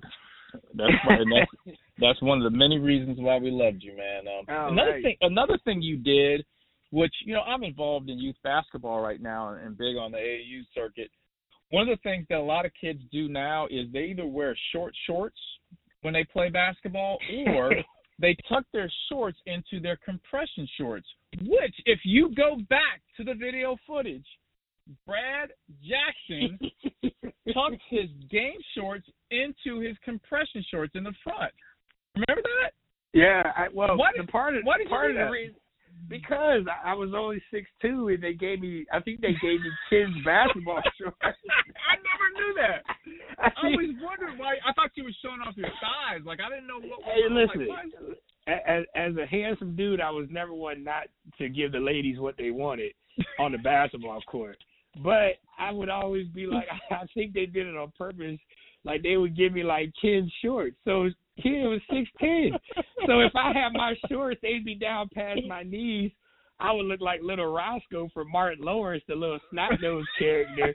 So I would tuck them up inside my compression shorts. Oh man, Because my that. shorts were my shorts were too long. I remember that man. That was so funny. Um, oh man. That was that was good stuff. Um, you still follow uh, UC football and, and UC basketball today? Yes, yes, I, I do. Um, I was very active, uh, as you know, under Coach Crow. Went to I went to every game here. Ironically, the last couple of years, if you go back and look it up, um, before you know Coach Mick left to to go to UCLA, the Bearcats played at Temple every year around my birthday. So that became around January 11th. So either the first couple weeks of January. So that became a tradition uh, that I would go to Philly um, and see the Bearcats. I, I didn't miss any conference tournaments. Uh, like you said, we we would go to the Big East. I was I was so disappointed when the Bearcats left the Big East Yeah. um, because that Yep. was the that was the highlight of my year uh, of going to New York and hanging out there and just watching basketball all day. And then obviously we had some some outstanding games to be a part of. Um, and then you know catching up with guys like Connor Barwin, who came after me as the second football player to play basketball. Um, So Mhm. that was always exciting to, to catch up with with CB. Um, and so I, I would I went to a lot of games. I traveled with basketball, not so much for football because I was busy doing you know my media stuff here um, as well. So that that was like my Bearcat fix. Uh, but I followed along social media um, and, and and obviously been a part uh, of a lot of things there. Um, I wish they would do a better job. There- There's this kind of this kind of void, and I've talked about this with people inside the athletic department of anything prior to the Brian Kelly years didn't exist, and I and I love to remind people that you know for the first time in 50 years, Bearcat fans got a chance to go to a bowl, and we won the bowl Mhm. um, Mhm. and that kind of sprung you know sprung the program into them getting financial things to help improve facilities them getting better recruits it made it cool and popular for kids in in south you know west ohio and in ohio in general to stay home and, and go to the bearcats which helped the program win games. So there's a lot of benefits of what happened from that that 97 98 team. And um you know and and i just wish that you know they would find more ways to uh to say thank you to to a lot of guys. I, i've been fortunate to be in the hall of fame. Um but there's some other guys that probably deserve to be in the ring of honor that aren't there. Um there's a bunch of guys and no disrespect to their careers that are in the ring of honor that maybe didn't make it to the next level and and didn't have the careers at the next level. Um so i, I wish that they the, the the program would would find ways of doing more with that. Um I mean, you know what? Hey, let me let me stop you real quick because I, I think you make a great point in that you can look at a, a parallel with that, and I, and I agree with you 100%.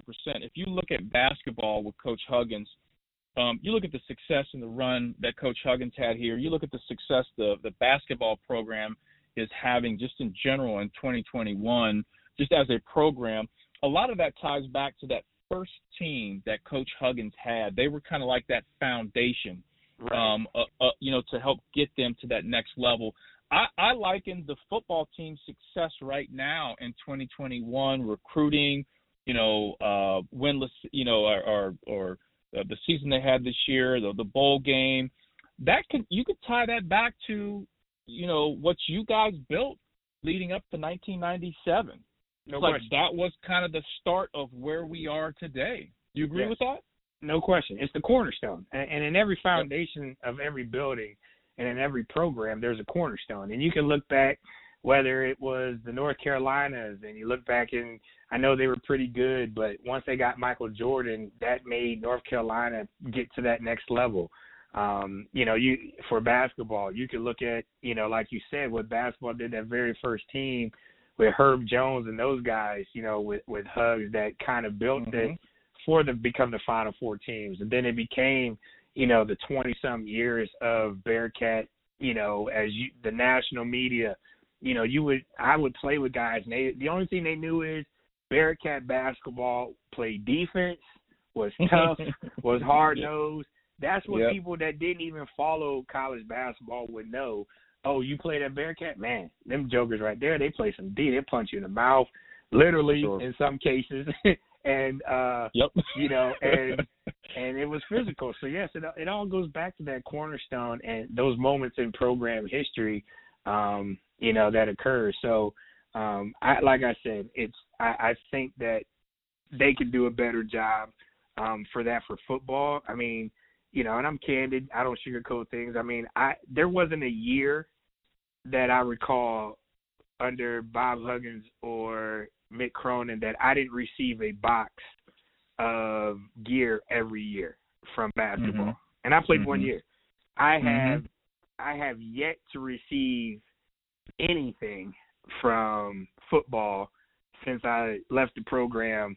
Well, since Coach Coach Minter has been gone, I I haven't received anything. So I would sit even when I was in the pros. There'd be times you sit there and you like you wouldn't get a box, and you know everyone gets from all their schools send them stuff like you're in the pros. Here's a box of our new gear to wear around, and I never got that. So I would always wear our Bearcats gear one because it was fly, it was Jordan brand, Mhm. and uh and so and always because they would always send it like even when i was long gone um so um so yes you know back to your main question i'm still a bearcat uh this past peach bowl uh me and brad junior my son uh we we we flew down to atlanta um to take in the peach bowl and and was Oh. disappointed disappointed in in the outcome obviously um but it it was good to see uh, them play at a high level um, and, and give themselves an opportunity. And they should won the game, uh, no question about it. But so yeah, Yeah. so I, I still go, but it's disappointing, honestly, when I see my daughter's at Georgia Tech. I see how Georgia Tech treats their older football players. You know what I'm saying? The the alumni, and and Georgia Tech obviously is not at the level of the program of a Clemson yet. I think they'll eventually get back to that level. Um, but you know, playing with guys and uh, you know, play with guys that went to the U, and I know the U is different in Miami, Florida, but it doesn't matter. I mean, there's there's guys that I know that play at Virginia Tech or the University of Virginia, and you know, they they are intricate parts of you know them continuing to remind the young guys and the new guys and recruits that this is these are the guys that were pillars of the program, you know, Yep. so to speak. And you know, Brad, once uh, so when I was building um, my AU basketball program, I, I reached out to a coach who has built an amazing, amazing basketball program. Okay, um, had nothing to do with AU. Was a high school coach. Had an amazing basketball program, year in and year out. You know, fighting for state champions. Uh, kids going on and, and playing college basketball, playing in the pros. So I had a chance to sit down and talk with him and I and I asked him a couple questions, and one of the questions I asked him was, what, what when you when you built your program, kind of what was your what was going through your mind as far as the philosophy, you know, what was the groundwork? And he said, alumni, and I was like, "Wh- what do you mean? He goes, he goes, first and foremost, he goes, when I first got the job, I went back and I looked at our alumni and I asked all of them to come back. And he goes, and then every year that I was the coach, I would make sure we tapped into our alumni of how are we doing? Anything you see, come back and work basketball camps. And he right. goes, we are as important as our alumni. And if we focus in on that, he says, I, I keep in contact with kids that have graduated that are doctors, you know, professional players, uh, you know, fathers, uh, husbands, and all that stuff. And he goes, that's the important thing. So No I, I think, you know what I'm saying? And I think what happens a lot of times in in collegiate sports, these guys are getting coaches are getting salaries that are obviously in the million dollar range, and they're focused on the right then and, and right there, and, and the Right. recruiting for the next year, and they kind of forget to look back and say, "Oh, I'm here because a lot of these guys laid the groundwork." Yeah, and, And- and and the tough part of that is when you look at a place like Cincinnati, it's been so Cincinnati, unfortunately, for football has been a stepping stone. You know what I'm Mhm. saying? It, it No always is. And I and I've said this before. I've talked about this with Wink Martindale. I've talked about this with Chris Hewitt. Both obviously coach for the Ravens here. Um, Sam was coaching in the NFL with the Broncos and the Panthers for a while. Um, he's been out a couple years, and you know, everyone always jokes that that would be their dream job. You know what I'm saying for for Bearcats. And I've always said Mm-hmm. if you want someone that is not looking to to go to the next big job, you better hire a Bearcat. And that's just the reality of it. Yeah. Because everybody here, like Wink Martindale's from Dayton, Ohio. He went to Small Defiance College. So, you know, yeah, he's been in NFL, but he he's had the success of the NFL. He's won a championship as, as you know uh here as a position coach in Baltimore and a defensive coordinator, you know, and and he has all that. And he's been interviewed for head coaching jobs in NFL. But the problem is is when you have a Rick Minter who's been there for a decade and he leaves. And then the next year you have a Brian Kelly that comes in. And then he has six success. And then Dan Tony comes in and he was looking to get back into the Big Ten. And then Coach Butch, you know, he's looking for the next big job. Like Yep. because they understand and their agents understand and, and I'm gonna take you to inner workings of the football world, the underground. When you get hired at this job, the agent is saying, if you do anything here, now we will spread it and says, look what he was able to do with limited resources, limited facilities at a program like Cincinnati. Imagine what he can do for you, aka Butch Jones at University of Tennessee. Oh my gosh, we gotta have him. He's the hottest Yep. coach ever. So then Yep. he's gone after two, three years, and then you get a Coach Fickell, and Coach Fickell, I, I, I've known him since high school, or known of him since high school. Obviously, he, he's he's a, a year older, but we were all part of the North South. Uh, you know, him, Mike Vrabel down in Tennessee. Vrabel and I were high school buddies.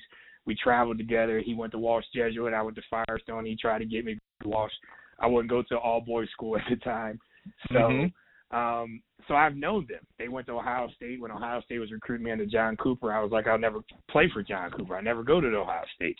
Um Mhm. and, you know, Vrabel and I went to Notre Dame uh on a visit together. So um we went to Michigan together where his parents drove us.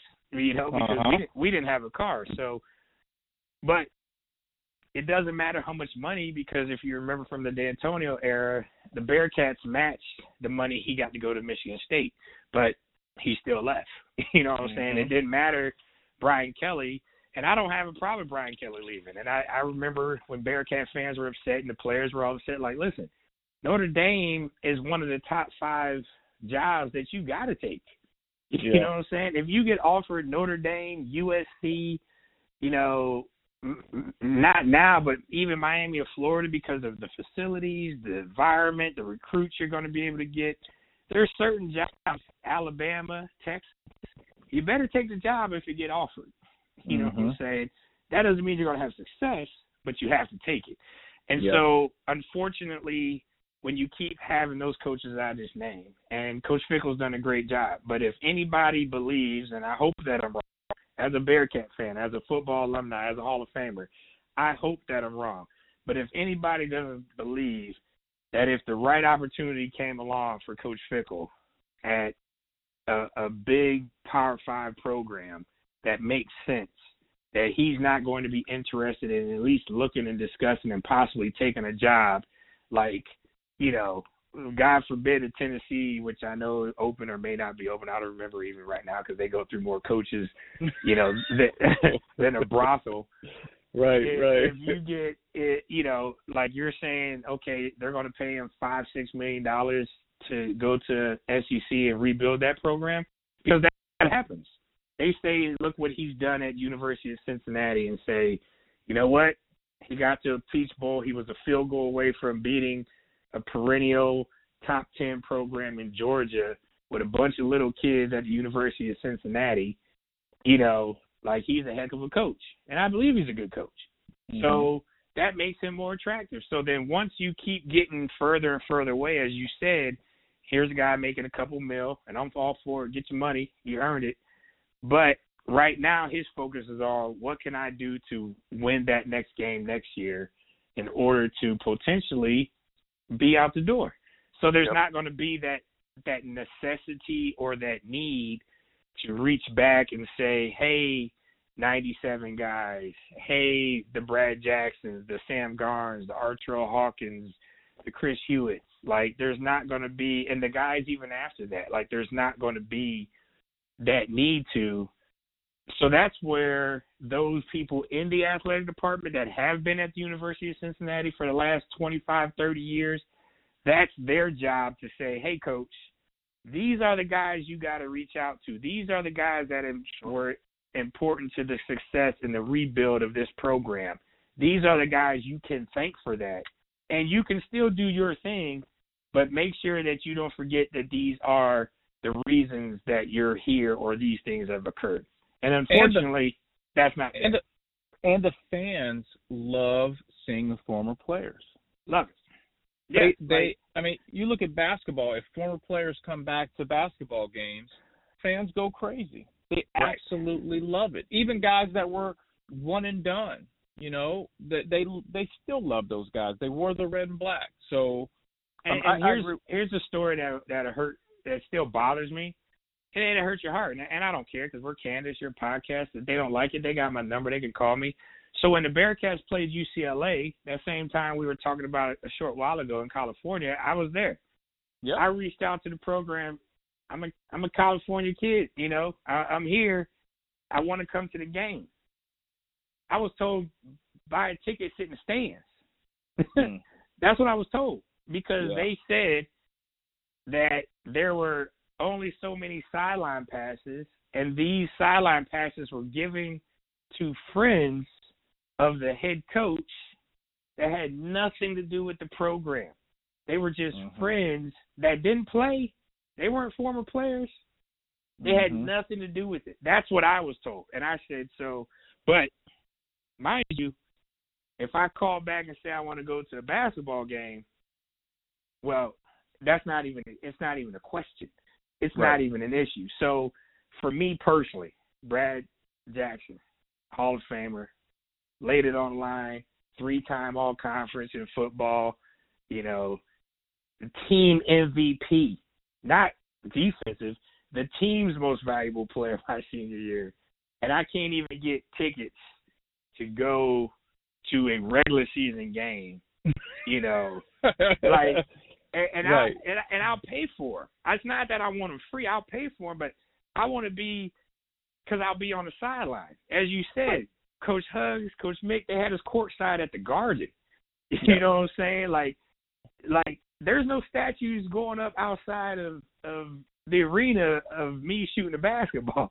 But we were it's still the love and respect that they send me a box of some t shirts and hats for me to rock around, then I'm gonna do that. You know what I'm saying? Like I, I'm gonna make sure that they got something. Yeah. If they're in Philly, hey coach, I'm gonna pick up the tab for team dinner. I'm gonna do that for y'all that's on me. Mm-hmm. You know what I'm mm-hmm. saying? Because you've also shown the love. So when Coach Mick is like, "Hey, we're reopening arena," I want to invite you back. Like I, as God is my witness, I teared up. I cried. I told my wife, I cried because mm-hmm. I'm like, I didn't do nothing on the basketball court but get a couple technicals, tackle somebody. and, and, you, and, and, I did. That's it. That that's my basketball legacy. Yeah. A technical versus Xavier, which I'm proud of, in a cross time shootout. Got a technical in that one. Told somebody sl- slapped the you know what out of him. You were there. You remember. and tackle somebody. And right. That that's that's it. And then win is a big game in the Rock and Roll Shootout in Cleveland, Ohio. During the middle of me. That's that's my basketball legacy. But to be called and said, I want you to come back. You're a part of this program. All one point that you averaged and one rebound that you averaged in 10 minutes of playing. That is what, as you said, builds the program. I mean, I, mm-hmm. I talk to our basketball teammates like you, like like Ken, you know, Rue. I talk to those guys and I got one year with you guys. Not even mm-hmm. a full year. It wasn't a full year because I had to leave to go prepare for the draft. Yeah, eleven so, games with us. Eleven yeah, games. that's it. That's it. And then I prepared because the agents and everyone else were like, "He's not serious NFL," and I like, "You got to go do this. You got to go work out and stay healthy and not not tear your knee up." Uh, but that that's the same case, you know, a couple floors down in, in the football office, unfortunately. And I've had this conversation with people there because I'm candid, and and, and you know people are like, well, why don't you come back? And I'm like, you know, like it, it's because there there's no love. like Mhm. it's like you don't exist. And it's not just me, it's other guys. Like I, I have guys that live in Cincinnati that they're like, you know, they they gotta they buy tickets to go to a game and, you know, they may have been all conference, couple of linemen, I, I won't say their names or put them on the spot, and they still live in Cincinnati. And they'll go to a game and they'll sit in the stands. There you can't even bring a guy that put it down on that same field and give him a sideline pass. Mhm. Like stand over here at the end and then, hey guys, this is such and such. Back in this time, he did his thing. He was all conference as a lineman, offensive Yeah. and defensive. And you know what? We let's let's give him three claps because he's part of our Bearcat neighborhood, our Bearcat. You can't For do sure. that. I got a problem with that. for sure. And hopefully those things change, and hopefully they listen to a, a Hall of Famer. Yeah, well they haven't they haven't in they haven't so far. I keep I keep hearing I keep hearing from people in the media. Uh you know, I keep hearing from people in the athletic department. I keep he- hearing from people in the football department that have been around. Uh we've talked about it. We'll work on it. Yeah. I can I can work on getting skinny to go out there and play football again. That don't mean it's gonna happen. well, real quick, I, I want to do uh, one thing I like to do with every guest that comes on the podcast. I like to do quick questions and quick answers. Okay, Let's you do ready it. for this? Let's do okay. it. All right, quick questions, quick answers for Brad Jackson. Number one, you are playing in the biggest game of your life, Super Bowl, whatever. What pump up song are you listening to? Ooh, uh, I got a really big team, and we like really big rings. I need a ring. Little Drizzy, huh? Gotcha. Yeah, I need some rings. I love rings. Gotcha, gotcha. Little Drake. Okay. Uh, what is one skill that you have that would surprise Bearcat fans? I can cook. What- What's your what's your what's your dish? What's your best? Oh, I, what's your go-to? you want, baby. I, I can get on that smoker. I can get on that grill. I I I, I got it all. I can go Chilean sea bass. I I can take it down south and get some soul food. I I can do breakfast. Uh, Oh, wow. Yeah, I can I, I can do it all. I I can do it all. Actually, my daughter Ariella was texting me last night for uh for a recipe. Uh, she's she's gonna cook tomorrow. So, um, and then when I head down to Atlanta when the season starts, she was like, "Can you cook in my house?" So I'm like, "I usually come to Atlanta to eat out and watch you play ball, girl. I don't come down here to cook." But she was like, "Dad, can you cook?" And so uh when she was home, when when when all the kids were home during you know the holiday season with with COVID, I, I was cooking five six days a week. Where I was I was happy that they all went back to school. I was happy Junior went back to Palo Alto. I was happy she went back to Atlanta because I, I was tired. I was like, whew, they worked me so much. I thought I had need to open up a restaurant. there you go. Well, next time I see you, you're gonna cook for me. So, Hey, Uh, I love to put it down for you, brother. You know that. uh, all right, sounds good. Question number three. Brad Jackson, if you could go back and do it all over again, would you rather be a star in the NFL or a star in the NBA? Oh, no question. star in the NBA. Love no it. question. Love it. Love it. Good deal.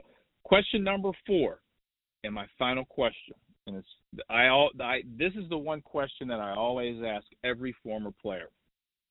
Uh, your case is a little bit different because you can use football and basketball.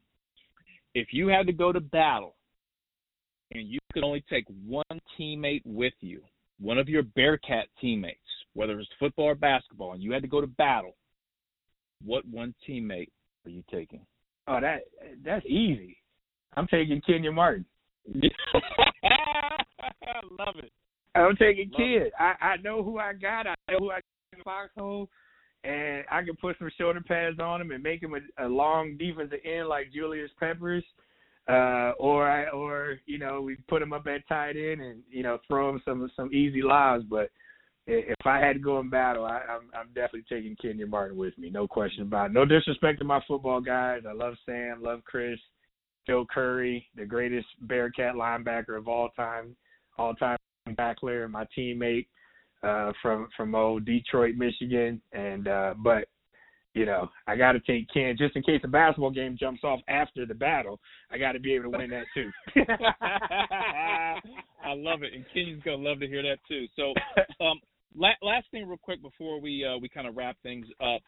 Um, obviously, this Sunday is uh, Super Bowl Sunday, um, and um, you know we we've got a long line of of Bearcat players that have played in the NFL, um, been in the Super Bowl, like yourself.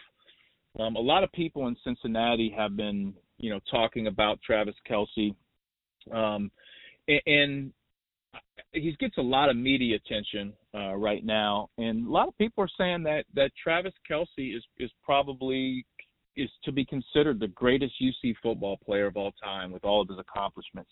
What are your thoughts about that?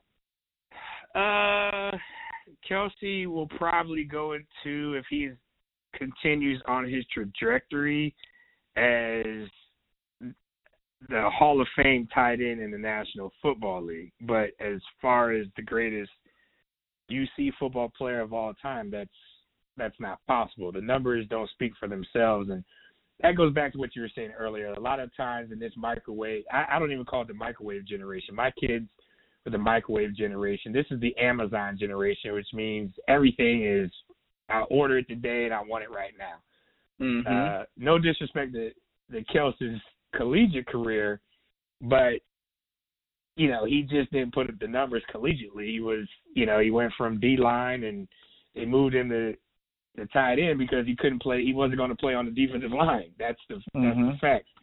So that's not disrespectful. It turned out to be a blessing, much like it was a blessing they moved me from wide receiver to DB to linebacker. You know, yep. like you know, it, it was uh, fortunate that it occurred, and it's fortunate for him. And he's worked his tail off to the highest level to be probably maybe the best and my favorite tight end in the National Football League. And I'm proud that he's a Bearcat, and I say it every time. You know, he makes a catch, and you know, when I'm with my boys, I yell out Bearcat. So, yep. um, but as far as the greatest in Cincinnati football history, I, I say no, Who'd but you- he he will probably be the first Bearcat to go into the Pro Football Hall of Fame, if I'm not mistaken. I, I do believe he will be in that Hall of Fame um, because he's well on his way of being one of the greatest tight ends uh, to play the game of football. Yep, gotcha. Love it. So the last thing, um, obviously, you know, you you played in the in the Super Bowl as a Super Bowl champion. Uh, I believe wasn't wasn't that the year you guys won it? Wasn't Ray Lewis? He was the MVP, correct? Because you guys Uh, beat the Giants, right? So Trent Trent Dilfer was the MVP. Uh, Ray Lewis was MVP. So that Okay. there was a funny story because of the situation that happened with Ray with the incident that had occurred the year before with uh the unfortunate uh situation in in Atlanta during that Super Bowl.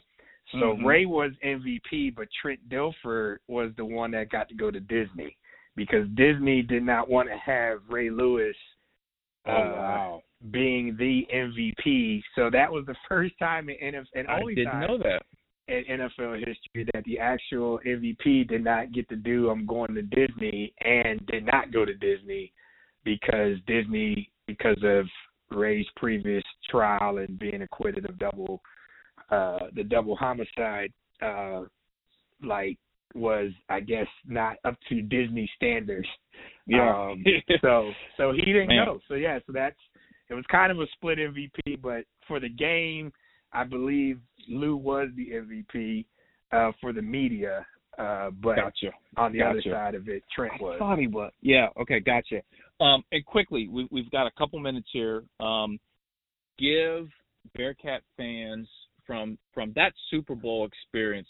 And, and when I when I tell Bearcat fans, if I want to see any player enjoy Super Bowl media week, that the whole it, it is it is Brad Jackson. Like that that whole Super Bowl week is is built for you. Um, any cool story, uh, quick story from the Super Bowl that's memorable that you want to tell? Uh, there wasn't really much because we we we did everything as usual. Uh, I probably said one thing that was pretty funny. Uh, don't know if I've sent you the picture. So there was a story midweek about they had they were hyping up Jason Sehorn. Remember, Jason Sehorn was the Mhm. only white Yep. cornerback in the NFL, uh, which is funny because my teammate Brandon Stokley jokes about, who is obviously a white little wide receiver from Louisiana, that he ended all white cornerbacks ever playing in the NFL when he murdered Sehorn in the Super Bowl. So we were. It's funny we joke about that with Stokley. But they had wrote this whole article about Jason Sehorn was this success story. He grew up with money. He went to USC. He was a first round pick. He married Angie Harmon. Like, what do you? So I literally, and it, it became a a picture uh, in, in the AP. Uh, I literally ripped out Jason Sehorn's picture because there was a whole big eight by ten in the middle of the the front page of the paper, and I and I put my face through it with these fake teeth. And one of my teammates, Cornell Brown, who played at Virginia Tech, we were sitting there, and this was Thursday before the Super Bowl, and I was like, "The hell with Sehorn! I'm a I'm the success story. I'm the one that grew up single parent, homeless a couple times, poor, eating at shelters. I did that. I'm the success story to go to the University of Cincinnati to be here at the Super Bowl.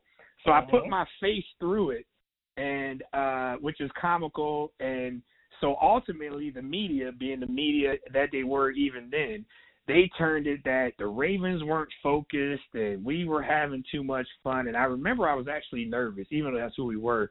And I never forget the next day, Friday, Coach Billick comes in. He puts it up on the big mo- the big uh the big screen in front of the whole team meeting and he was like puts it up there and he's like, "Well, guys, what do you think?" And then he puts all the clippings. Ravens not focused. Ravens are going to get blown out. Ravens having too much fun. Linebacker Brad Jackson has fake teeth. And you know he rips out Jay. Literally, literally, he put Billick was a master of doing all this stuff. So he puts it all up on his PowerPoint in front of the team, and he said, "Guess what, guys? They don't know what they don't know. We're gonna whip their ass on Sunday." And literally, it was like a gorilla jumped off my back because you don't know it's our first Super Bowl. Like our guy's gonna be like, "Oh my god!" So yeah, so you know, I had to become a success story, and uh that I ripped out when I ripped Jason Sehorn out of the uh out of the newspaper, and and so it was thankful, typical of of the teammates and Coach Brian Billick and the way we were on defense that it was mean what you say, say what you mean, and go out there and play. So Mhm. again, you know, going back to Hollywood when the lights were on, I, I had the ability to to talk to the media, I had the ability to to be personable, and uh obviously when it came time to being serious and playing football, um, it became the same. I had the ability to do that. So um so that that's a, that's probably the cool, fun story. Um, other than you know playing against Sam Garnes, who obviously was a member of the Giants. Yeah. Um, and that that was a big deal for me because you know close to brotherhood. But you know it'd be great for your listeners. No, still to this day, here we are, 2021. Uh, Sam and I never talked about the game. I have never worn my Super Bowl ring uh, around him, and we have never spoken of the game that two Bearcats played against each other uh, going back to uh, January 28, 2001. Isn't that crazy? We've never That- spoken about it. that that that is crazy, and even crazier. I think UC needs to celebrate that we have, you know, two Bearcats playing against each other in the Super Bowl. Like yeah, bringing 20 you- years ago.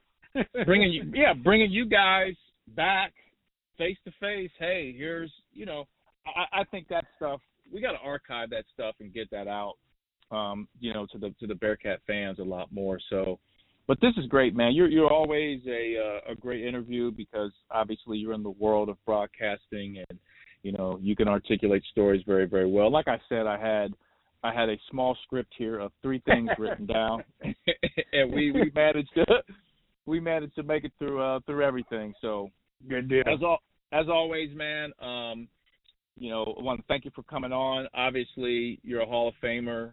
You know, in, the UC athletics, uh, Hall of Famer off the field for all the things that you've done and continue to do, not only business wise, community wise, but probably most importantly, your job of being a father. So congratulations, yeah, on on all that success. Uh, much continued success and love, and um, hopefully we can uh, we can meet up again here soon, man. Yeah, absolutely. Hey man, thanks for having me. It's it's it's an honor for you to have me. Thank you for thinking of me to have me on. It's great to reminisce and catch up and and obviously you know how much I love you. You know how much I love your father. I appreciate that. Man. So I, I think I, I think I was the Meacham boys. Um, you know, I was always like I always tell you, I was, I was I was the most handsome of all of us. uh, fake fake news. Fake, fake news. news. Fake news. alternative alternative facts. uh, alternative facts. All right, Brett. Thank you. God bless everybody. Stay safe and uh, go Bearcats as always. Yeah, man. Much love, man, Brad. We'll catch up, man. I appreciate it. No problem, brother. Be safe. I want to thank everyone for listening to season two of the Bearcat Basketball Podcast. Once again, you can follow me on social media. I'm on Twitter and Instagram at Alex underscore Meacham. Meacham spelled M E A C H A M. I'm also on Facebook and LinkedIn, Alex Meacham. On Snapchat, Big Meach 41. And I'm now dancing on TikTok at Alex Meacham 41. I appreciate everyone listening to the Bearcat Basketball Podcast. Go Bearcats!